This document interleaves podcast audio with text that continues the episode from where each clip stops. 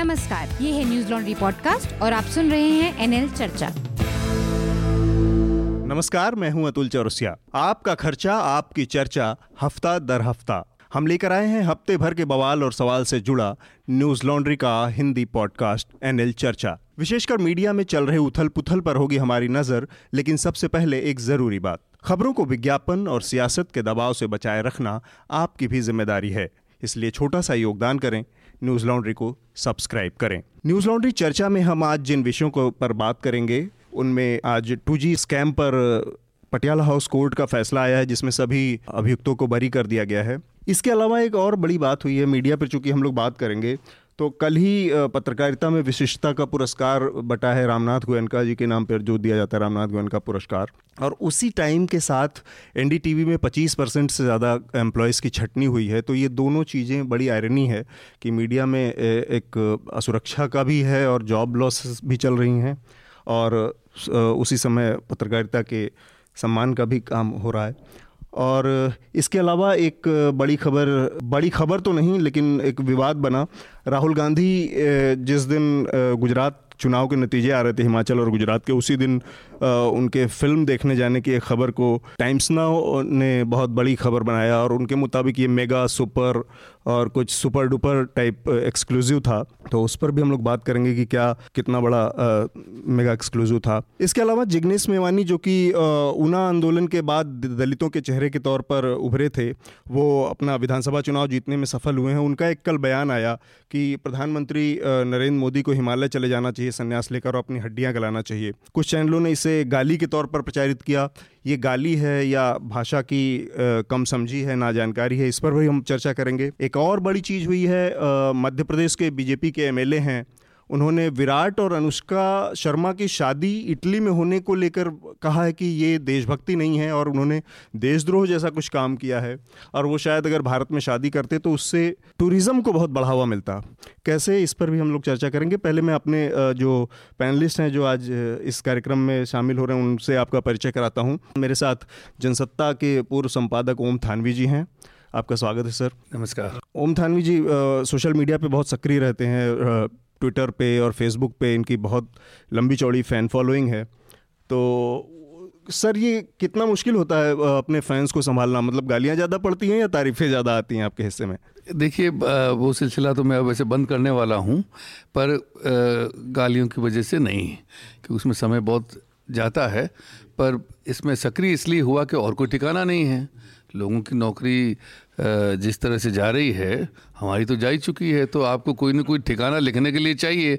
लेकिन इसमें समय बहुत चला जाता है इतने लोग पढ़ते हैं इतने लोग प्रतिक्रिया व्यक्त करते हैं उन सबको संभालना मुश्किल है। गाली की फ़िक्र तो कभी नहीं की मैंने। इसके अलावा हमारे साथ हमारे न्यूज़ लॉन्ड्री के कॉलमनिस्ट और ओपिनियन राइटर आनंद वर्धन जी हैं। नमस्कार। और गुजरात से हमारे कॉरेस्पॉन्डेंट अमित भरद्वाज अभी लौट कर आज ही आए हैं। वो भी हमारे साथ इस एनएल चर्चा में हिस्सा ले रहे हैं। क्यों ना हम सबसे पहले गुजरात को ही थोड़ा संक्षेप में, क्योंकि बहुत सारी बातें हो चुकी हैं तो थोड़ा उसमें बात करें अमित। क्या लगा आपको इतने दिनों में देखकर कहाँ पे? क्योंकि ये आखिरी दिनों तक ये देखा जा रहा था और माना जा रहा था कि शायद इस बार कुछ चमत्कार हो जाए। कहाँ चूक गए राहुल गांधी? गुजरात में देखिए, ये कहा जा रहा है कि कांग्रेस के साथ जो स्थिति हुई कि हाथ लगा लेकिन मुँह को नहीं आया वाला मामला है कि आप एक पार्टी जो कि 22 साल से सरकार में थी आपके पास अपॉर्चुनिटी था सोशल मूवमेंट से तीन बड़े नेता थे जो आपके नहीं थे जिसको बीजेपी कह रही है कि इम्पोर्ट करके लेके आए हैं लोग हम्म। उन तीन नेताओं को तो सारी जो परिस्थितियाँ थी वो आपके तरफ़ थी आपके हम्म। फ़ायदे की थी लेकिन जो हम लोगों को दिखा वहाँ ग्राउंड पे कि गुजरात कांग्रेस का खुद का जो मैकेनिज्म है हम्म, जो उसका एक इलेक्शनरिंग मैकेनिज्म जो है, वो बहुत कमज़ोर था। जब ग्राउंड लेवल पे अहमदाबाद सिटी में ही हार्दिक पटेल के पास के वर्कर्स लगातार एक बूथ से दूसरे बूथ में बहुत तेज़ी से भागा दौड़ी कर रहे थे, जैसे आरएसएस कि शायद बूथ मैनेजमेंट होती है उस तरह से पाँच से दस लड़कों का झुंड होता है हम्म। वो देख रही है वोटर्स आए नहीं आए कॉलोनी में चेक किया पाटीदार वोटर्स की कितनी गिनती हो गई ये चल रहा था हम्म। लेकिन कांग्रेस का अपना मैकेनिज्म नहीं था अगर आप देखें तो 19 सीटों पर या 20 सीटों पर दो हज़ार से कम वोटों से हार जाना हम्म, या सीट चले जाना तो, तो संगठन का मतलब हाँ। कि बहुत बड़ा ड्रॉबैक रहा और उनके की खुद सारे शीर्ष जो नेता हैं टॉप ब्रास जो है स्टेट का वो हार गए हैं चुनाव। आनंद आपको क्या लगता है आपका क्या रहा इस लगातार छठवीं जीत जो भी भाजपा को मिली है? तो आपको क्या आपका क्या नज़रिया है कि भाजपा के परफॉर्मेंस और लगातार छठवीं एंटी इनकम्बेंसी को मात देने में कैसे सफल हुई भाजपा? नहीं जैसा अमित ने कहा कि जो संगठनात्मक मजबूती जो भाजपा थी उसका तो योगदान रहा ही। और जैसा कि मैं लिख चुका हूँ कि ये कहना कि प्रधानमंत्री का गृह राज्य था ये कोई मापदंड नहीं होना चाहिए क्योंकि कोई राज्य का मज़बूत नेता जो कि प्रधानमंत्री हो ऐसा कोई इतिहास नहीं रहा है कि राज्य का मज़बूत नेता देवगौड़ा चरण सिंह या ये लोग हैं तो वो बहुत लंबे समय तक किसी क्षेत्र के बहुत मज़बूत नेता थे तो नहीं थे। तो अ, अ, या क्षेत्र एक सीमित क्षेत्र के नेता थे। तो ये कोई तो कोई इतिहास नहीं है हमारे पास ये मापने के लिए कि एक प्रधानमंत्री अपने गृह राज्य में उसका प्रदर्शन कैसा हो। दूसरी बात है कि एक चीज़ जो चुनावी गणित में कांग्रेस और उसकी सही, उसके सहयोगी दल भी जिसको नज़रअंदाज कर गए वो कि पंद्रह प्रतिशत करीब जो जनजातियाँ हैं जो आदिवासी क्षेत्र है जो उसमें जो कांग्रेस का वो एक समर्थन का आधार माना जाता था जो कि आरएसएस ना ना सिर्फ़ गुजरात में बल्कि मध्य प्रदेश छत्तीसगढ़ और झारखंड में भी उस पर अपनी पकड़ बनाई है और गुजरात में वो निर्णायक साबित हुआ है मतलब वो आदिवासी वोटों पर उसका पकड़ होना। सर क्या अनुमान है कि बीजेपी छठवीं बार कैसे सफल हो पाई एंटी इनकम्बेंसी को मात देने में? मेरा ख्याल ये है कि कांग्रेस जो है, उसकी मुश्किल ये है कि सत्ता का उनको चस्का इतना पुराना है और इतना गाढ़ा है कि सत्ता जब हाथ से निकल जाती है तो अगली दफ़ा जब तक चुनाव न हो तब तक वो एक जो बीच का वक्फा है उसमें वो बिल्कुल निष्क्रिय निष्क्रिय पड़ जाते हैं निष्क्रिय हो जाते हैं। राजनीति इस तरह से नहीं चलती है। भारतीय जनता पार्टी को फ़ायदा इस बात का है कि उनके पास में संघ का काडर है या और सक्रिय रहते और और जो संघ परिवार और तमाम और जो इदारे हैं ये लोग तो हमेशा काम करते रहते हैं ठीक है? और जो दल भी हैं, चूँकि उनको सत्ता की भूख अभी नई नई लगी है तो उनमें जो है वो बहुत ज़्यादा उत्साह रहता है। कांग्रेस का हाल बुरा है, और ये मैं मानता हूँ कि जो उनका केंद्रीय नेतृत्व है, ये उसकी चूक है, क्योंकि आप अपने काडर को, अपने लोगों को सक्रिय रखते हैं। तो अभी आप देखिए कि गुजरात में, अगर आप लोगों से पूछें गुजरात के बाहर, लोगों को मालूम नहीं होगा कि सोलंकी जो हैं, वो उनके वहाँ के कांग्रेस के अध्यक्ष हैं। लोग अशोक गहलोत का नाम तो जानते हैं कि उनके हाथ में कमान है चुनाव की, लेकिन भरत सिंह जो हैं, वो कांग्रेस के अध्यक्ष हैं, ये आपको देश में लोगों को मालूम ही नहीं होगा।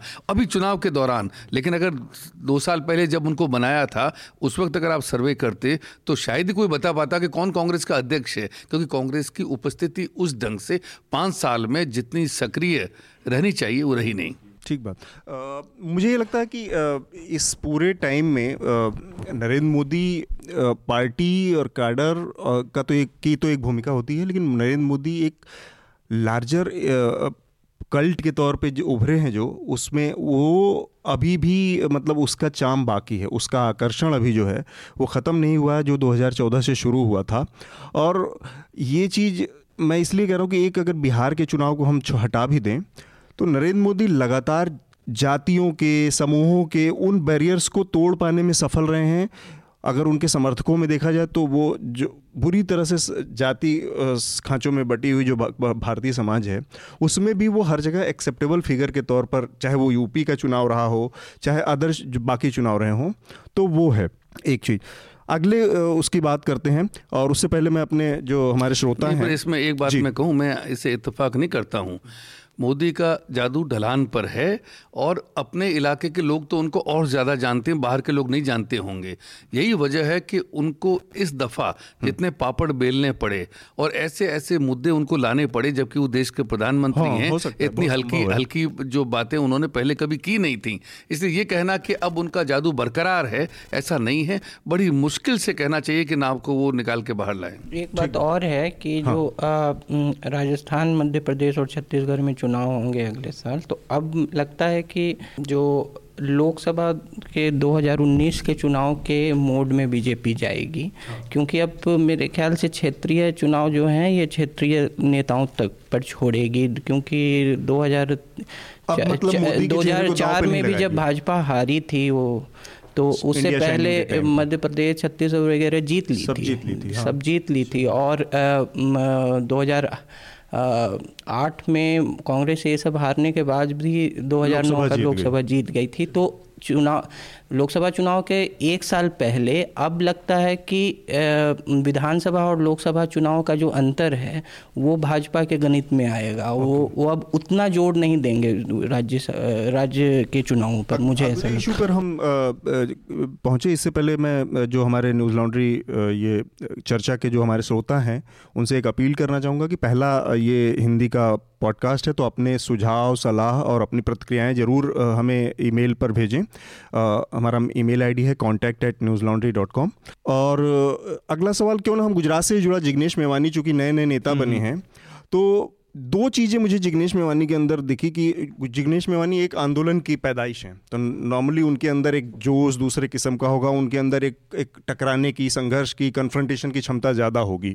जिस तरह से उन्होंने अपनी जीत के अगले दिन जाके और डीएम के कार्यालय में, हमने एक वीडियो देखा कि डीएम के कार्यालय में जाके उन्होंने और एक सड़क के लिए ज्ञापन देना और उस तरह से तो एक जोश बहुत ज़्यादा दिख रहा है उनके अंदर। और फिर ये बयान आया कि प्रधानमंत्री को किसी इंटरव्यू में उन्होंने कहा कि प्रधानमंत्री को हिमालय चले जाना चाहिए और वहाँ पे हड्डियाँ गलानी चाहिए। हालाँकि ये गाली नहीं है, लेकिन न्यूज़ चैनलों का की जो एक भूमिका बन गई है, कुछ न्यूज़ चैनलों की, और मैं नाम लेके कह रहा हूँ क्योंकि ये टाइम्स नाउ और या रिपब्लिक जैसे चैनल जो कर रहे हैं, पर ये किस कॉन्टेक्स्ट में देखना चाहिए? पहले आपसे मैं पूछूँगा, ओम से। देखिए, अंग्रेज़ी वालों की मुश्किल ये है कि हिंदी उनको आती नहीं है, हिंदी के मुहावरों की उनको जानकारी नहीं है। अपनी भाषा जो है, उस पर उनका ज़रूर हो सकता है नियंत्रण हो। लेकिन हिंदी के शब्द, हिंदी के मुहावरे उनके अपने संस्कार होते हैं। नहीं मालूम होता है तो उनको उसमें हाथ डालना नहीं चाहिए। ये मुहावरा है। हिंदी के मुहावरा कोश में हड्डियाँ गलाने का अर्थ आपको मिल जाता है। उसका अर्थ होता है कि आप परिश्रम करते हैं, बहुत श्रम करते हैं। तो मोदी जी ने ये कहा था कि पहले दो साल जाकर के मैंने पहाड़ों में हिमालय में तपस्या की है। की है नहीं की है ये भगवान जानता है क्योंकि उनके कई दावे जो हैं वो संदेहास्पद रहते हैं। लेकिन उन्होंने ये कहा था कि मैंने दो साल जाके हड्डियाँ वहाँ पे गलाई हैं। तो अब चूँकि चुनाव में जिस तरह से उनका जादू उतरा है और कहना चाहिए कि जो डबल डिजिट जिसे आप कहते हैं हम्म, उसमें सिमट के अगर वो रह गए तो उन्होंने जिग्नेश ने ये कहा कि भाई अब जो है वक्त आया कि अब आप जो संन्यास ले लीजिए। संन्यास लीजिए और पहाड़ पे चले जाइए। तो हड्डियाँ गलाना वहाँ पे गाली की तरह कैसे अब अंग्रेज़ी चैनलों ने कुछ ज़्यादा ही वफादारी प्रधानमंत्री के प्रति बरतते हैं मैं आपको कहूँ। प्रधानमंत्री खुद जो गाली दे रहे हैं उसकी परवाह नहीं करते। वो भूतपूर्व प्रधानमंत्री को देशद्रोही का आरोप लगाते हैं कि पाकिस्तान के साथ मिलकर के चुनाव में इससे मतलब हल्की बात मेरे ख्याल में नहीं कही होगी। हालाँकि इस साल के शुरू में रेनकोट पहन के नहाने का भ्रष्टाचार का आरोप वो लगा चुके हैं। तो उन सब की चर्चा तो करते नहीं। और वो इसकी चर्चा कर रहे हैं कि हड्डियाँ गलाना देखिए गाली दी है। तो इतनी गालियाँ जो पहले से दी जा चुकी चुनाव में खिलजी के वंशज से लेकर और पता नहीं कौन कौन कितने नेताओं ने दी हैं लेकिन ये गाली नहीं थी ये तो मुहावरा था। और एक तंज तो था। ये ये ऐसा हो गया कि ए, एक जो गाली नहीं थी उसको चैनल वालों ने और हमारे क्योंकि आजकल जो आपने कहा कि ज़रूरत से ज़्यादा वफादारी दिखाना हो या फिर कुछ और भाषा का ज्ञान है, जानते भाषा की जानकारी नहीं है और उन्होंने एक गाली एक जो गाली नहीं थी उसको गाली बनाकर और उसके बाद जितनी गालियाँ जिग्नेश मेवानी को दी गई उसको जस्टिफाई कर दिया अपनी अपनी गालियों को। वफादारी ज़ाहिर की और जिग्नेश मेवानी देखिए दलित नेता हैं। हमें आने वाले समाज में खुद मोदी भी कहते हैं सभी पार्टियाँ कहती हैं कि हमको युवा वर्ग को आगे लाना है। एक व्यक्ति संघर्ष के साथ उसके चुनाव क्षेत्र में आप देखिए किस किसने प्रचार नहीं किया। अमित शाह खुद गए मोदी खुद गए सारी ताकत झोंक के वो आदमी जीत के आया है तो उसको तो हमें उसका एक आदर देना चाहिए कि दलित समाज से एक व्यक्ति जो है निकल के आया और उसको समर्थन चाहे कांग्रेस ने दिया तो और दलों ने भी दिया है। कांग्रेस से जोड़ के चुनाव चैनल बताते रहे जैसे वो कांग्रेस का आदमी हो। जबकि उसने साफ़ कहा है कि मुझे कांग्रेस से मतलब नहीं है कांग्रेस ने मुझे सहयोग दिया है तो मुझे और दलों ने भी समर्थन दिया है। तो मेरा मानना यह भी है कि दलित नेताओं के प्रति जो पूर्वग्रह है ये जो एक उच्च वर्ग का जो खासकर अंग्रेज़ी। चैनलों में कुछ ज़्यादा ही है। ये एक आग्रह दुराग्रह। भी आनंद आपको क्या लगता है ये गाली थी जो इसे चैनलों ने प्रसारित किया या फिर वास्तव में उन्होंने एक एक घृणा के टोन में ही कहा था? नहीं ए, दो तीन बातें इसमें है कि पहला बार ये पूर्वाग्रह से प्रेरित है या नहीं इस पर मैं उतना समझ मैं सहमत नहीं हूँ इस पर। हाँ। क्योंकि एक पोस्टर बॉय वो मीडिया के कुछ हिस्सों में एक पोस्टर बॉय है एक ये नैरेटिव है।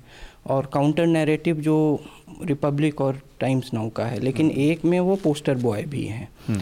तो और ऐसे नेताओं को समय देना चाहिए उनकी संभावनाएँ का सही आकलन करने में क्योंकि इनका इनका सेल्फ लाइफ भी कम होता है कई हम लोग देख चुके हैं तो दूसरी दूसरी बात यह है कि हम ऐसे समय में रह रहे हैं जब हम हम सबसे आसान बौद्धिक विजय खोजते हैं सोशल मीडिया पर। वर्स्ट आर्गूमेंट जो सबसे ख़राब आर्गूमेंट किसी का हो किसी का स्लिप ऑफ़ टंग हो उस उस उसका हम उसकी प्रतीक्षा करते हैं। उसकी प्रतीक्षा करते हैं और फिर उस पर आक्रमण करते हैं क्योंकि हमारी हमारे हमारे बौद्धिक जीत ऐसे में आसान हो। जाती हैं। तो वो मोदी हो या जिग्नेश मेवानी हो या राहुल गांधी हो हम ऐसे मौक़ों के तलाश में रहते हैं। सोशल मीडिया इसी से भरा पड़ा है आसान बौद्धिक विजयों से। ये भी उसी उसी बहुत सीरियस मामला सोशल हाँ। पर मैं क्योंकि ये सोशल मीडिया थोड़ा ऊपर की बात थी कि न्यूज़ चैनलों ने हाँ, न्यूज़ चैनल्स भी इसी में वो भी उसी उसी में कि आसान हम्म। जो है ना मतलब उसी को पकड़ लेते हैं। हाँ हम्म, ये आसान सा खबर है हम्म। इसका प्रोजेक्शन आसान अमित इस सवाल को मैं तो आपसे थोड़ा दूसरे तरीके से पूछना चाह रहा हूँ कि आ, मुझे लगता है कि जिग्नेश मेवानी को थोड़ा सा ठहर के थोड़ा सा जोश जज्बे को कम करके अपने को एक उदाहरण मैं देता हूँ। इससे और कुछ नुकसान नहीं होता। आप दूसरे तरह के गैर ज़रूरी बहसों में फंसते जाते हैं और आप बहुत फोकस होकर जिस दिशा में आपको जाना है या जहाँ आपको साबित करना है, प्रूव करना है, वो चीज़ नहीं कर पाते। अरविंद केजरीवाल हमारे सामने इसके बहुत बड़े उदाहरण हैं। अरविंद केजरीवाल ने जिस तरह से शुरू में गैर ज़रूरी बैटल्स लिए, जब फाने और फिर लोगों से कन्फ्रंटेशन किया, ये वो, समय के साथ उन्होंने समझा उस चीज़ को। आज की तारीख में वो इस तरह की चीज़ों से सोशल से बहुत सारी और डायरेक्ट गैर ज़रूरी कन्फ्रंटेशन से बच के और वो दिखता है उनके कामकाज में। भले ही सरकारों के लेवल पे, एलजी के लेवल पे जो भी चल रहा हो, लेकिन अरविंद केजरीवाल आज की दिशा में बहुत फोकस डायरेक्शन में जाते दिखते हैं। मुझे लगता है कि जिग्नेश मेवानी के को थोड़ा सा जोश और उसके लिहाज से संभल के चलने की ज़रूरत है। आप चूँकि उनसे हाल फ़िलहाल पिछले तीन चार महीनों के अंतराल पे आपका उनसे कई बार इंटरेक्शन हुआ है। आपको क्या लगता है कि उनके अंदर इस तरह की टेंडेंसी है? मैं ये कहूँगा कि मैं रादर एक साल से जिग्नेश। के से टच में हूँ तो उस हिसाब से मैं जितना जानता हूँ कि हमेशा से उना दलित आंदोलन के समय भी जो नारा उन्होंने दिया था कि गाय की पूछ तुम रखो, हमें हमारी ज़मीन दो, और जब वो बात करते थे कि कोई तुम्हें एक लाठी मारे तो तुम भी घुमा के लाठी मारो, और जवाब यही है ब्राह्मणवाद का इस समाज में। तो हमेशा से उनका स्टैंड ऐसा नहीं है कि आज कोई प्रधानमंत्री मोदी के खिलाफ या भाजपा के खिलाफ इस तरह का स्टैंड बदला हो या नई भाषा में बोल रहे हो कि जीत का खुमार चढ़ गया है। वो हमेशा से इसी तरह की भाषा का प्रयोग करते आए और या फिर इससे भी अग्रेसिव भाषा का प्रयोग करते आए दूसरी टेंडेंसी जो आ, आ, हमारे साथ जो एक हमने जो एक, अपना फ़र्स्ट और एक्सक्लूसिव किया था चुनाव के जस्ट बाद हाँ। बातचीत में तो एक चीज़ उसमें देखने को मिली कि अगर कोई गलती होती है और आप पॉइंट आउट करते हैं और अगर वो जिग्नेश मेवानी के पॉलिटिकल आइडियोलॉजी से कहीं मतलब क्लैश नहीं करता है तो उनको देर नहीं लगती है एक्सेप्ट करने में। या वो कहेंगे कि हाँ मैं इस बात को इस पर नज़र डालूँगा इस पर सोचूँगा सुधार करने की कोशिश करूँगा। हम्म, हम्म, ठीक बात। तो एक और आ, मसला था जिस पर हमें बात करनी चाहिए क्योंकि आज ही आया है टू जी स्कैम पर का वर्डिक्ट आया है पटियाला हाउस कोर्ट ने सारे आरोपियों को बरी कर दिया है और कोर्ट का जो जजमेंट था, वो तो हालाँकि पंद्रह सौ बावन पन्नों का है, पूरा तो हम लोग पढ़ नहीं पाए, लेकिन जो चीज़ें निकल के थोड़ा बहुत छन के उसके मुताबिक ये था कि सारे लोग नोशन के आधार पर बात कर रहे थे, आरोप लगाए जा रहे थे, धारणाओं के आधार पर, और हम पिछले सात आठ सालों से लगातार इस कोर्ट में बैठ रहे हैं डे टू डे कोई हमारे पास बहुत कॉन्क्रीट एविडेंस लेके नहीं आया, कोई मतलब ये तो वो चीज़ जो कि इतना बड़ा मतलब भारतीय राजनीति में दूसरा वो फोर्स मोमेंट मानी जाती है टू जी केस और जिसने एक पूरी सरकार को गिराने का काम किया। क्या सिर्फ़ ये नोशन के आधार पर इतना बड़ा फैसला हो सकता था कि केस बना हो सरकार और फिर कोई उसके पीछे कोई सबूत नहीं दे पाए सीबीआई जैसी प्रीमियर एजेंसी नहीं, देखिए, थोड़ा बहुत धुआँ तो कहीं ना कहीं था। ये ठीक है कि जो फैसला आया, उस फैसले में सब लोग बरी हो गए लेकिन जिस तरह से चीज़ें सरकार में होती हैं, इसलिए ये मान लेना कि कांग्रेस की सरकार बिल्कुल पाक साफ़ थी, उसमें भ्रष्टाचार नहीं हुआ होगा, ये नहीं है। लेकिन ये जो मामला है ये बहुत बड़ा मामला बनाया था भारतीय जनता पार्टी ने जैसे बोफर्स का विश्वनाथ प्रताप सिंह ने बनाया था। और इसमें उन्होंने चुनाव लड़ा उन्होंने जो रेनकोट वाला आरोप लगाया था ये तू जी का मामला चूँकि इतना बड़ा था और सीबीआई अब आपके हाथ में ही है। तो पॉलिटिकल तो, पार्टियाँ तो इस तरह की चीज़ों माइलेज लेती हैं। माइलेज देती हैं लेकिन सीबीआई जो है अगर वो इस तरह से विफल रही और साबित नहीं कर पाई तो इसका मतलब ये है कि अगर सबूत होते तो सीबीआई ज़रूर सामने रखती थी। इसका सबूत नहीं है। पर आप इस बात को मत भूलिए कि एक बार सर्वोच्च अदालत जो है हमारी सुप्रीम कोर्ट जी। एक दफ़ा आदेश दे चुका कि ये आपका तरीका ही गलत था। गलत आपको था। जो है नीलामी करनी चाहिए क्योंकि उसमें आपको ज़्यादा पैसा मिलता है। जी, ये कहना क्या पहले आइए आप ले जाइए।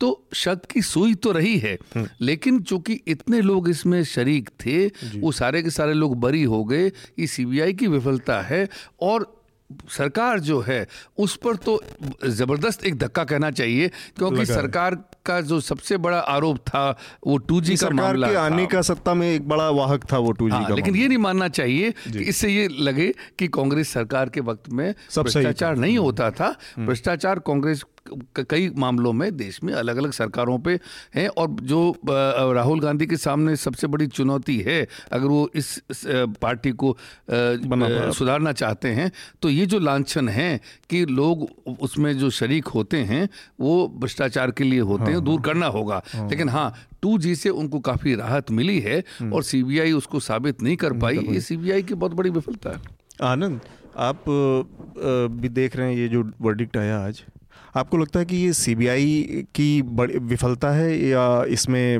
मतलब कोर्ट किसी चीज़ को पढ़ने में चूक गया? नहीं मैंने तो उस फैसले को नहीं पढ़ा है तो मैं टेक्निकली इक्विप्ड नहीं हूँ कुछ बोलने के लिए। हम्म। जो वेबसाइट्स वगैरह के माध्यम से हल्का फुल्का जो जानता हूँ उसी के आधार पर बता रहा हूँ। तो एक है कि इस पर अंतिम वाक्य नहीं लिखा गया है अभी। हाँ। अभी आ, तो सीबीआई और ईडी e ने अपील की है। हाई कोर्ट में जाएँगे। हाई हाई कोर्ट में। तो ए, अंतिम अध्याय टू जी पर अभी भी नहीं लिखा जा चुका है। और आ, सुप्रीम कोर्ट ने लाइसेंस कैंसिल किया था। वो निराधार तो होगा नहीं। नहीं होगा हाँ। तो आ, वो, वो न्यायिक प्रक्रिया एक चक्कर और काटेगी हम्म। या दो चक्कर भी काट सकती है। सुप्रीम कोर्ट भी जाएगा ही हाँ तो दूसरी बात आ, कि उस समय टू जी जो एक सेंटर पीस था लेकिन उसके इर्द गिर्द और भी कई सारे स्कैम्स थे कॉमनवेल्थ हो कोल ब्लॉक एलोकेशन हो और भी कई। और सिर्फ़ ये भाजपा का मुद्दा नहीं था पूरा जो आ, आ, उस समय भ्रष्टाचार विरोधी आंदोलन था अन्ना आंदोलन था उस उस सबने सबने इन चीज़ों को मुद्दा बनाया था। हम्म। तो ए, ये सिर्फ़ इसके मुकाबले हाँ, इसके नतीजे में हमारे सामने आम आदमी पार्टी ग्रुप में एक नई पार्टी भी आई। हाँ। इन्हीं करप्शन तो ए, ए, ए, ये सिर्फ़ एक पार्टी की नहीं थी। हम्म। तीसरी बात इसमें है कि एलिट एकोमोडेशन की जो लोग बात कर रहे हैं कि डीएमके से जो है राजनीतिक गठबंधन बनाने के लिए 2019 में शायद कुछ रहमी बढ़ती गई हो। तो अच्छा, ये एक सम हाँ हाँ ये बात हो रही है ये संभावना। तो एलिट एकोमोडेशन अलायंस के लिए ये मतलब कि राजनीतिक यथार्थ का एक सच है उससे भी इनकार नहीं हम्म। किया जा सकता वो भी हो सकता है मतलब वैसी संभावना है। लेकिन उससे पहले और भी कई तर, तरह के इसमें न्यायिक पेच हैं हम्म। और अंतिम अध्याय नहीं लिखा जा चुका है इसलिए ये सब अभी अटकलबाजी ही होगी। ठीक अमित आपने फैसला देखा टू का?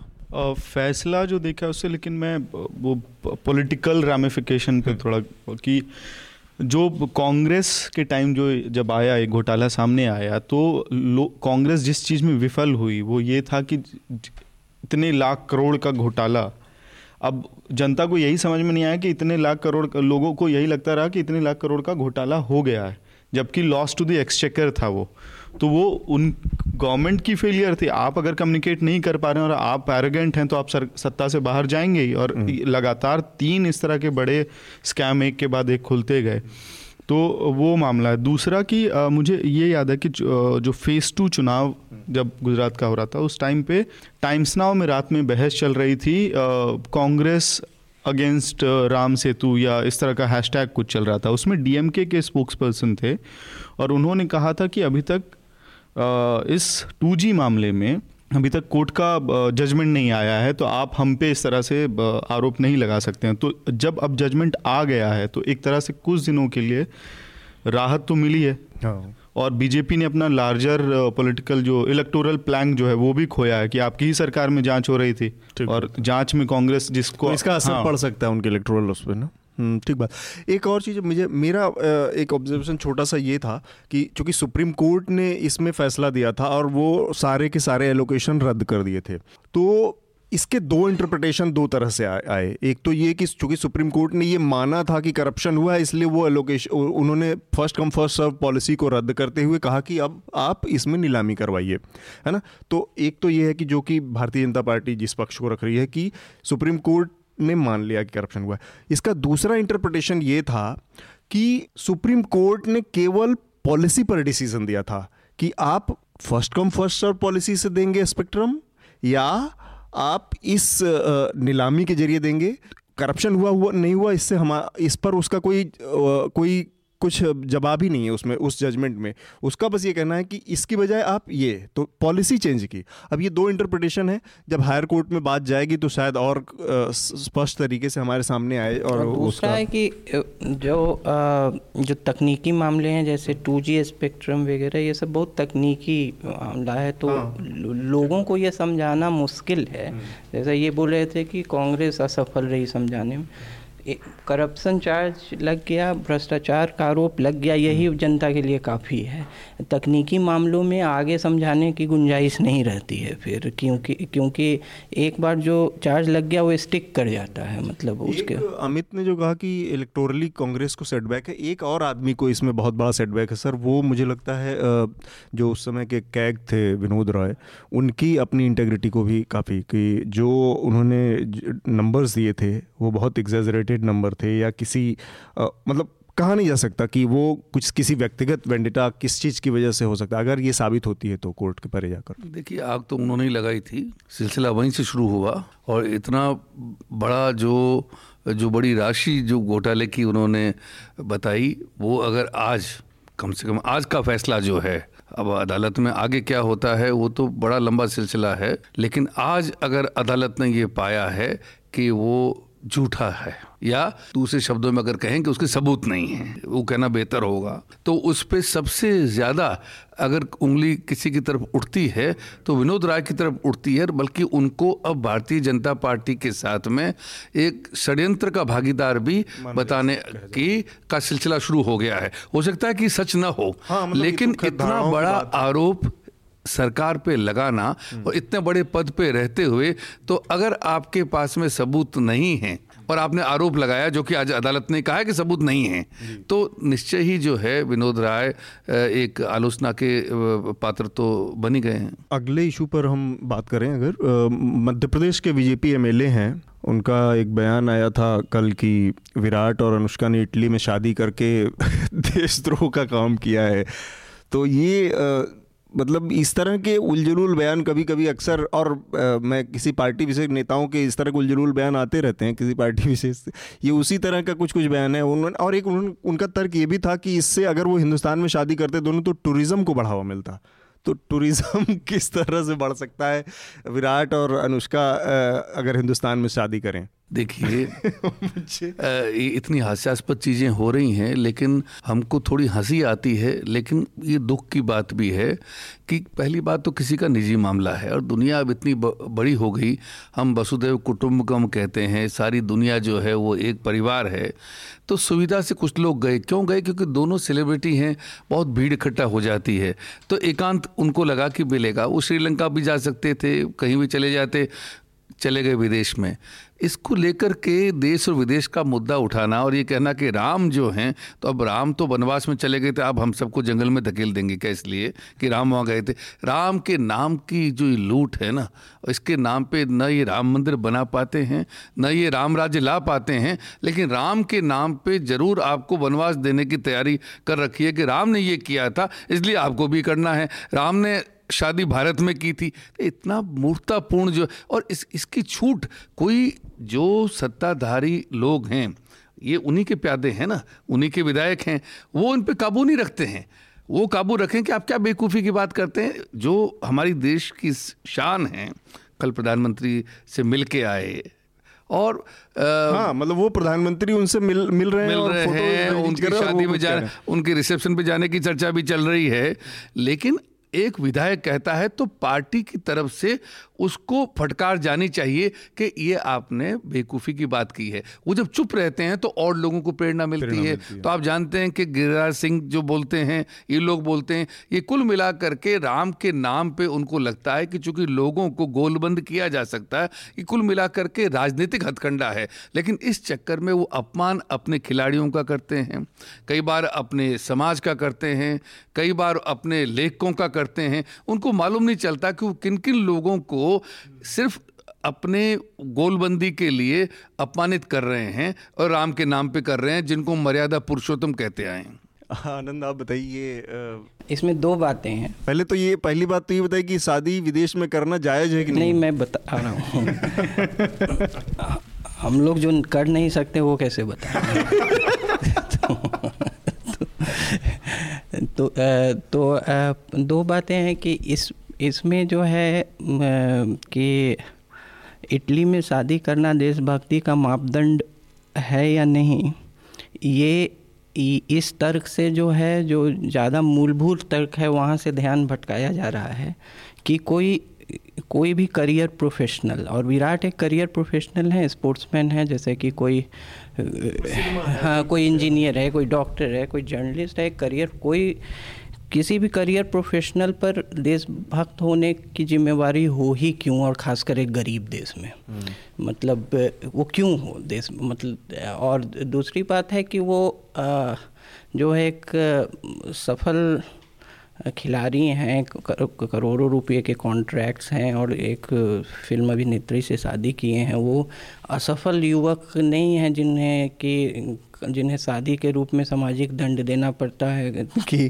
कहीं भी शादी कर लो हम्म। ठीक लेकिन दूसरी बात यह है कि सेलिब्रिटीज़ खुद भी इसके लिए जिम्मेवार हैं क्योंकि उन्होंने जैसे कि उनके भक्त जैसा चाहते हैं देश की जनता जैसे चाहती है वो अपने को बहुत विनम्र देशभक्त और विराट का का हर शतक जो है वो अपनी टीम के लिए, के लिए होता है वो देश के लिए होता है। वो आपके खान हो खान तिकरी हो या अमिताभ बच्चन हो वो हर राष्ट्रीय जो नेशनल कॉज है उससे अपने को एसोसिएट करेंगे अपने को बहुत विनम्र दिखाएँगे। तो ये जो पब्लिक प्रोजेक्शन है तो जनता जो एक परोक्ष रूप से अपनी भावनाओं से और अपना अपना अपने जो मापदंड अच्छा आदमी का रखी रखी हुई है उससे अप, उस वो अपने सेलिब्रिटीज़ में ढूंढती है।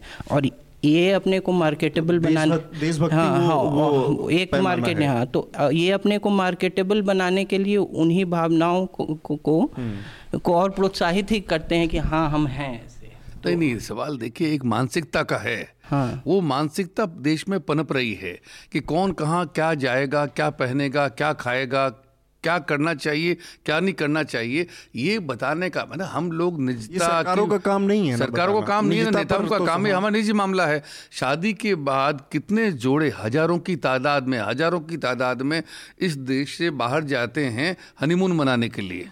इसका कौन रिकॉर्ड रखेगा? तो लोग जाते हैं, उनकी मर्ज़ी है, उनके पास पैसा है, और वो चाहते हैं कि थोड़ा एकांत रहेगा, थोड़ी आज़ादी रहेगी उनको। लेकिन आप, उनको इस देश में हनीमून के लिए जाना चाहिए ये आप तय करने वाले कौन होते हैं? लेकिन मुश्किल यही है। कल ये कहते हैं, पाकिस्तान के लोग जब भारत आते हैं, हम उनको यहाँ खेलने नहीं देंगे। ये वही मानसिकता है। कल ये भी कह सकते हैं कि भारत के लोग शादी बाहर जाके ना करें, बाहर जाके खेलें भी नहीं। भारत में खेलना होगा। तो ये तो इसका हिसाब नहीं है नहीं लेकिन है। मुश्किल ये है कि अगर इस देश का प्रधानमंत्री अगर ये तय करना चाहता है कि कौन किसके घर जाके खाना खाए और क्या बात करे आप जानते हैं मनीष शंकर अय्यर के मामले में हम्म। यही हुआ है हम्म। कि किसी ने खाने पे बुलाया लोगों ने बात की क्यों साहब आपने क्या बात की? आपने तो ज़रूर जो है इस देश के अंदर कोई तोड़ फोड़ की बात की है। यानी एक तरह से आपत्ति उठाई है। अगर देश का प्रधानमंत्री ऐसी आपत्ति उठाता है तो विधायक भी उठाएगा। ये ये एक मानसिकता काम कर रही है। जो ऊपर से नीचे तक है। ये सिर्फ़ एक अलग मामला नहीं है सिर्फ़ छोटे छोटी जगह का। ये चीज़ों को नियंत्रित करने वाला जो मामला है ये क्योंकि ये सारा मामला जाके जुड़ता है। अभी सुप्रीम कोर्ट ने हाल ही में निजता के अधिकार को मौलिक अधिकार माना है। और ये सारे घटनाएँ जो हैं कहीं ना कहीं उस निजता के जो अधिकार के अंदर कहीं ना कहीं लो सरकारों का स्टेट का इंटरफेरेंस है इंटरफेयर का की कोशिश लगती है। इस क्योंकि ये इतना इतना ही मामला नहीं है। और मुझे लगता है कि अगर कायदे से पद्मावती वगैरह सब जो चीज़ें जुड़ी हैं हाँ। ये सारी उसी मानसिकता का हिस्सा है। कल ही परसों में जो घटना हुई राहुल गांधी के जो फ़िल्म देखने के वाली बात आई और आपत्ति हुई कि राहुल गांधी फ़िल्म देखने गए क्या नाम है उस फ़िल्म का? वो फ़िल्म तो हम लोग देखते नहीं हैं। स्टार वॉर्स कौन फ़िल्म देखता है, तुम जाके उस फ़िल्म के उसका स्टिंग ऑपरेशन करते हो मैनेजमेंट का या टिकट बेचने वाले का या वहाँ पे front boy front office boy का, और उसके बाद उसको इतना मतलब सनसनीखेज तरीके से चलाना मतलब राहुल गांधी क्या फ़िल्म देखेंगे, नहीं देखेंगे, कब देखेंगे ये और उसका, उसको जो प्रेजेंटेशन का तरीका है कि प्रधानमंत्री वहाँ जूझ रहा है, ये वो तो प्रधानमंत्री जिस पद पर और जिस रिस्पॉन्सिबिलिटी पे है, राहुल गांधी उस रिस्पॉन्सिबिलिटी उस पद पर तो नहीं है। तो इन दोनों चीज़ों का एक तो बेतुका कंपैरिजन करना बेतुके तो वो चीज़ें ले आना तो ये पूरे देश में इस समय हो रहा है। मीडिया का चूँकि मामला सर आप, आप वरिष्ठ हैं आपने लगातार देखा है इस तरह का इतन इसको क्या मतलब मीडिया के पतन की को की लिमिट है ये कि टाइम्स नाउ राहुल गांधी की फ़िल्म देखने को भी स्टिंग ऑपरेशन कर रहा है और उसको सबसे बड़ी समस्या बता रहा है देश के लिए? क्योंकि तो अपनी अपनी आज़ादी है। मूर्खता ज़ाहिर करने की भी आज़ादी है। लोग करते रहते हैं पत्रकारिता में करते हैं टीवी में करते हैं अखबारों में करते हैं उसका तो ठीक है उनकी आज़ादी है करें लेकिन उसकी आलोचना करने का हक हमको भी हासिल है। इसलिए हम इस बात को कहते हैं कि ये अजीब बात है। हालाँकि अगर मेरी निजी राय अगर आप पूछें तो मैं कहूँगा कि अगर राहुल गांधी उस वक्त जब चुनाव के नतीजे अभी आए आए हैं और आपको एक दिन रुक जाते ज़ाहिर है। थोड़ा झटका भी लगा है उम्मीद उनको रही होगी कि सरकार बना लेंगे। तो अपने नेताओं से बात करते क्योंकि ये तो ये सब फुर्सत की चीज़ें हैं। हाँ। लेकिन हो सकता है कि उनको लगा हो कि भी मेरा इतने समय का जो तनाव है स्ट्रेस को रिलीज़ थोड़ी देर के लिए कहीं जाकर के बैठ जाए परिवार के साथ में। जानबूझ के भी किया होगा। तो उनको। लगा होगा कि एक संदेश चाहता है कि मैं इतना तनाव में नहीं हूँ इतना हम लोग सदमे में नहीं है जो भी कारण। तो उनके उनका हक है। लेकिन ये खबर क्या बनती है? खबर ये कैसे एक? चैनल आधा घंटा इस पे बात करता रहे कि भाई उन्होंने वहाँ जाकर के पॉपकॉर्न खाया कौन सी सीट पे बैठे थे। इसका मतलब यह है कि आपको खबर की समझ नहीं है। इस बात पे ज़रूर अफसोस महसूस होता है। मैं मीडिया के ज़रिए से इस सवाल का जवाब थोड़ा सा चाहूँगा कि मतलब टेलीविज़न मीडिया को हमारे यहाँ ऐसी हालत हो गई है और मैं बहुत ज़िम्मेदारी से कह रहा हूँ कि हिंदी का जो टेलीविज़न मीडिया था वो बदनाम था। भूत प्रेत तंत्र मंत्र चुड़ैल ये इन सब चीज़ों के लिए। लेकिन आज की तारीख में अंग्रेज़ी वाला अंग्रेज़ी का मीडिया जो काम कर रहा है हिंदी मीडिया उसके आसपास भी नहीं पहुँच सकता टेलीविज़न का। हम्म, नहीं जैसा कि सर ने कहा कि सबको मूर्ख होने की आज़ादी है तो एक बार टोटस्की ने कॉमरेड मैकडोनल्ड के लिए कहा था कि everyone has right to be stupid but comrade McDonald abuses that privilege. तो तो, तो आ, उसकी भी सीमा होनी चाहिए तो, तो तो वो है मेरे मेरे ख्याल से जो है कि आ, अब जो है एक्सक्लूसिव जो है रह गया है पेपराइजी टाइप का जो जो आ, आप जाइए पोक करिए छेड़िए और फिर जो हम्म, मिल तो- जाए वही खबर है। तो इंग्लैंड में जो सन टेब्लॉयड वगैरह जो हैं वो आ, आ, प्रिंस एडवर्ड और वगैरह के पीछे लग जाते हैं कि ये कोई कहीं भी पब में बैठा हुआ या रेस्टोरेंट में बैठा एक तस्वीर ले लें। ये उस तरह की पत्रकारिता जो है प्राइम टाइम पे है कि चल हाँ। इनकी इनका जो है सिनेमा देखते हुए कोई तस्वीर मिल जाए। तो आ, वही है कि ट्रिवियलाइजेशन जो है न्यूज़ का प्राइम टाइम का जो ट्रिवियलाइजेशन है और वो जो है एक सोशल मीडिया का भी पुश है कि इस तरह की खबरें वहाँ परोसी जाएँ और एक सिमेट्री बन गई है कि भाई और ए, ए- एक सिंक्रोनाइजेशन की वहाँ भी ये रिसाइकल हो जाए। हैं, और वी, वीडियो जो है फि, फिल, फ़िल्म देखते जाने वाला वीडियो तो टेलीविज़न चैनल जो है अब बहुत हद तक जो है डिजिटल वायरल मीटर पर आ गया है कि ये वीडियो वायरल हो सकता है। तो क्योंकि टेलीविज़न दर्शकों की संख्या कम हुई है। लोग टेलीविज न्यूज़ चैनल्स कम देख रहे हैं। अब वो भी जो है वो डिजिटल प्लेटफॉर्म पे कितने वायरल हैं इस पर ज़्यादा काम कर रहे हैं। और इस तरह की, की जो है ट्रिवियल न्यूज़ वगैरह के खपत पे जा रहे हैं तो यही हाँ मतलब मेरा मीडियम का तो एक एक एक लिमिटेशन हो सकती है लेकिन हाँ, तो अभी जो चल रहा है वो मेरे ख्याल से बहुत गिरी हुई मतलब हम्म। प्रतिस्पर्धा का जो बहुत विभत्स स्वरूप होता हम्म, है हम्म। वो भी है व्यावसायिक जो स्पर्धा होती है उसका बहुत विभत्स तरीका जो होता है वो इस कंटेंट के ऊपर उसका असर है अमित आप आपका क्या इस पर निष्कर्ष है जो राहुल गांधी को फ़िल्म देखना चाहिए या किसके कहने पर देखना चाहिए देखना चाहिए नहीं देखना चाहिए उनका पर्सनल डिसीज़न होना चाहिए लेकिन जो ये एक दिन का मामला नहीं था अगर आप पूरा गुजरात चुनाव देखेंगे तो दो तीन न्यूज़ चैनलों ने जिस तरह का हैशटैग चलाया है जिस तरह का प्रचार किया एक हम्म। तरफ़ जैसे भाजपा का महिमा मंडन है दूसरी तरफ़ कांग्रेस पे सीधा का सीधा अटैक अब हम्म। एक टाइम्स नाउ की स्टोरी थी हम्म।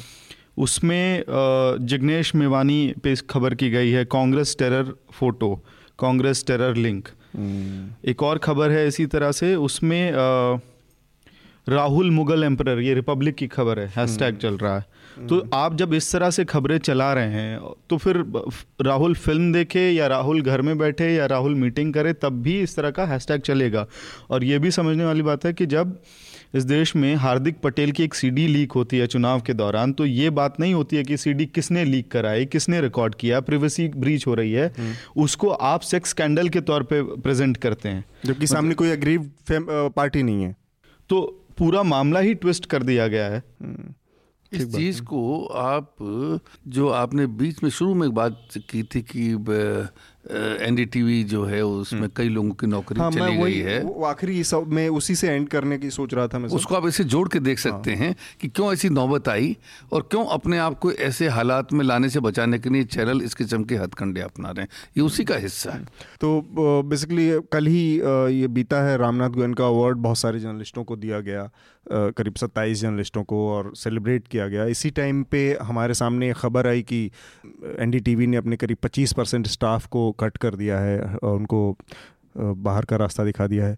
तो जो आ, मीडिया की जो पूरी का स्ट्रक्चर है और एक जर्नलिस्ट का जो पूरा करियर है वो नॉर्मली उसको क्या हम बाकी जो प्रोफेशन है उसके हिसाब से देखें तो मोबेस जॉबलेस ग्रोथ पूरे देश में चल रही है, मीडिया में भी वो चीज़ें चल रही हैं तो इसको हम केवल मीडिया के उससे देखा जाए या फिर ये ओवरऑल जो पूरे जॉब का क्राइसिस है देश में, हर प्रोफेशन में, हर सेक्टर में तो मीडिया भी उससे प्रभावित है।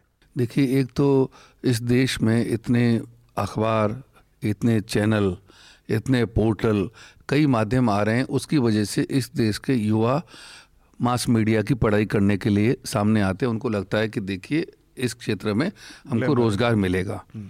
लेकिन रोज़गार के लिए सरकार ने जो कायदे बना रखे हैं ये सरकार जो है उन कायदों का पालन नहीं कर पाती है और वो मालिकों से मिल जाती है।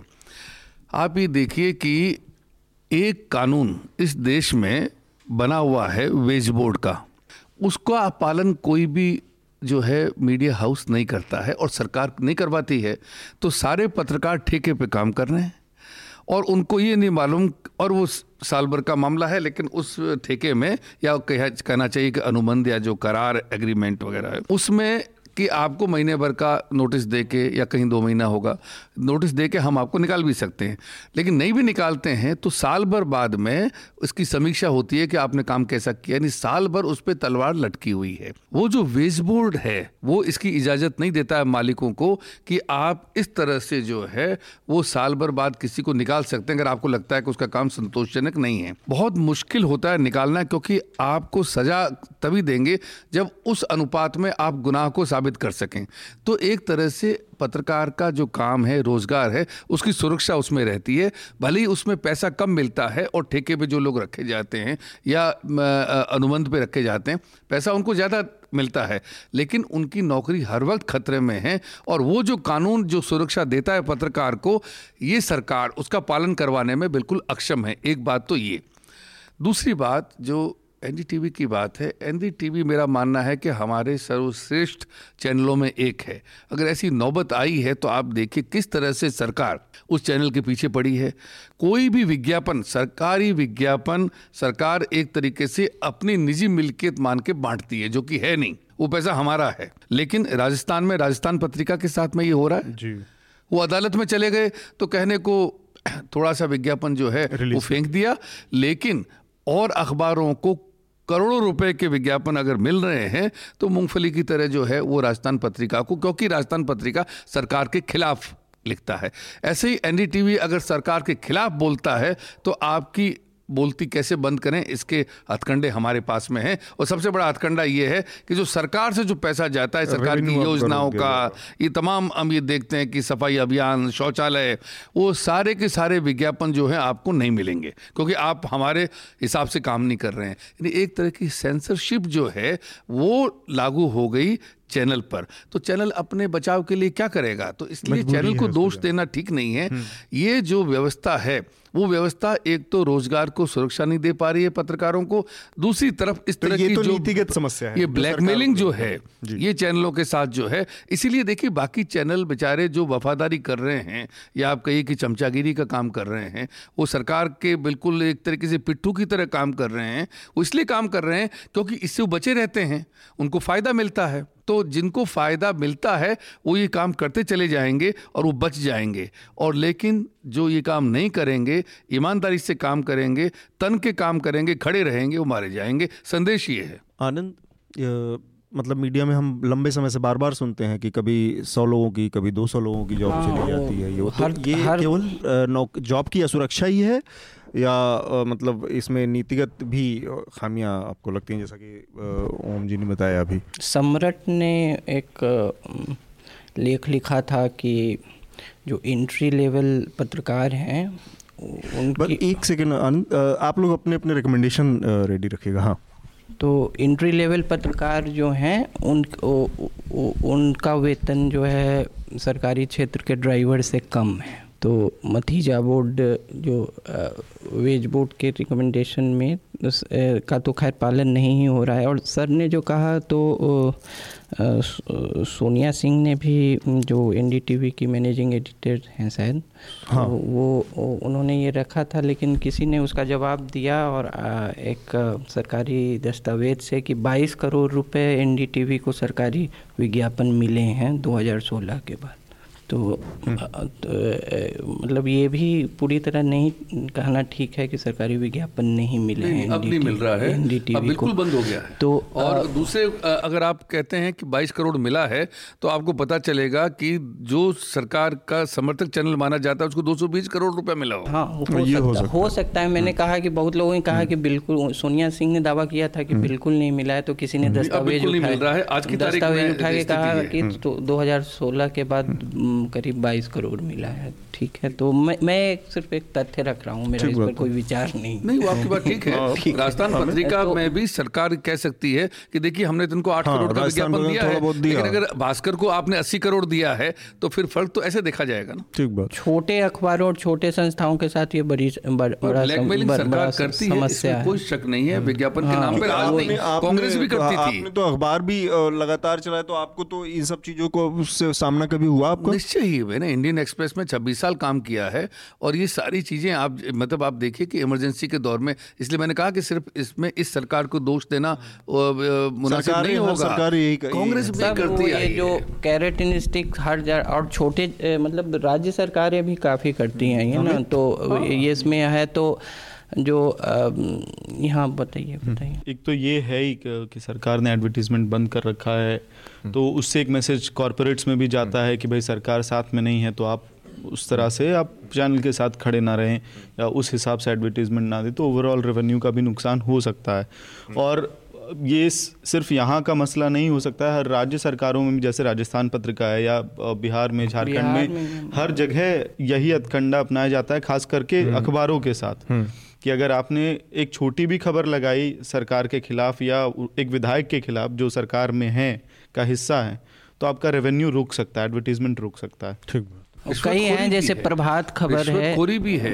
छोटे छोटे कई अखबार आपको लगेगा कि बड़ा पैसा कमा रहे हैं और वो धड़ल्ले से चल रहे हैं क्योंकि वो कमीशन दे करके इतना Ad ले विज्ञापन जुटा लेते हैं। और बड़ा अखबार जो है जिस तक सरकार का काम है कि लोगों तक पहुँचाए तो उनके ज़रिए तो पहुंचेगा ना। तो राजस्थान में राजस्थान पत्रिका के ज़रिए नहीं पहुंचेगा तो कहाँ पहुंचेगा? लेकिन अगर आप उसको विज्ञापन नहीं देंगे तो इसका मतलब साफ़ है कि आप एक तरह से चाहते हैं कि सरकार जैसा चाहती है वैसा अखबार निकले जो कि अखबार के लिए अ, लोकतंत्र में संभव नहीं है। और एनडीटीवी में जो छटनी है इसे लेकिन दुनिया भर में जो मीडिया उद्योग है उसमें जो रोज़गार का तरीका और उसमें जो मैन पावर की रिक्वायरमेंट है उसके को उसके संदर्भ में भी देखा जा सकता है। खासकर संपादकीय छटनी काफ़ी अखबारों में हुई है। कई कई- जो प्रिंट एडिशन बंद हो गया डिजिटल में आ गए। तो छटनी जो है मीडिया उद्योग की- जो है एक विश्वव्यापक समस्या है। ठीक मतलब बात है मैं इस बात से सहमत हूँ और उसके उसके मतलब टे, टेक्नोलॉजिकल कारण भी हो सकते हैं और भी कई चीज़ें हैं। तो सिर्फ़ सरकारी नीति उसका एक पक्ष हो सकता है लेकिन और भी कई चीज़ें हैं जो तो ये एक एक, एक वर्ल्ड वाइड फेनोमेना भी हाँ। है। कि मीडिया का जो रोज़गार का जो स्पेस है वो श्रंक हो रहा है लगातार। डिजिटल ने बहुत सारी टेक्नोलॉजी दी है तो इसलिए भी मैन पावर की वो कमी होती है। आप जैसा कि हमारा हिंदी वो हफ़्ता होता है एनएल हफ़्ता जो है उसमें एक रिकमेंडेशन होता है। तो मैं आप लोगों से आपके रिकमेंडेशन जानना चाहता हूँ अपने श्रोताओं के लिए। ओम सर आप बताएँ। देखिए राहुल गांधी जो कि अभी अभी फ़िल्म देख कर आए हैं इसलिए हम तो फ़िल्म की सलाह देंगे पर उसके लिए आपको सिनेमाघर में जाने की ज़रूरत नहीं है। घर में देखिए गांधी फ़िल्म हम सब लोगों ने देखी है एटनबरो की। तो मैं मैं ये सुझाना चाहता हूँ कि हमें क्रांति के जज्बे में तरह तरह के जो पहलू हैं तो मैं तो अपने आप को चूँकि गांधी का मुरीद मानता हूँ और कई दफ़ा एटनबरो की फ़िल्म देखी है। लेकिन मैं सुझाना आज ये चाहता हूँ कि चे गेवारा पर स्टीवन सोदरबर्ग की फ़िल्म है जो दो हिस्सों में बनी है उसको भी देखिए। उसका नाम चे है और तोरो जिनको काफ़ी इस फ़िल्म के लिए पुरस्कार मिले जिसके नायक हैं तो वो फ़िल्म लोगों को बहुत अच्छी लगेगी। और मैं इसलिए इस कहना चाहता हूँ कि हमें हर तरह के नायकों को क्रांतिकारियों को चाहे उनका विश्वास हो ना हो। हिंसा में रहा हो जिसको मैं उचित नहीं मानता हूँ लेकिन फिर भी जज्बा समझना भगत सिंह का और गांधी का अलग अलग ध्रुवों में जा, जाने के बावजूद अगर एक है तो उन लोगों के जीवन को समझना चाहिए। तो ये जो बायोपिक है इसको देखें आपको अच्छा तो ये दो हिस्सों में हम्म, आनंद आपका? हाँ तो अ, ये क्रिसमस के समय में जो इकोनमिस्ट का डबल इशू आता है तो इसमें करीब छः साल पहले सोशल मीडिया तकनी ते- टेक्नोलॉजी की बात हुई और उसके प्रभावों की बात हुई।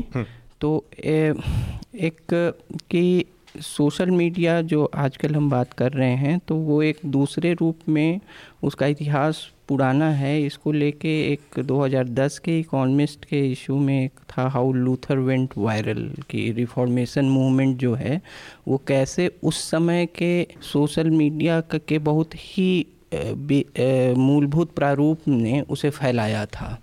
तो लूथर वायरल वायरल कैसे हुए?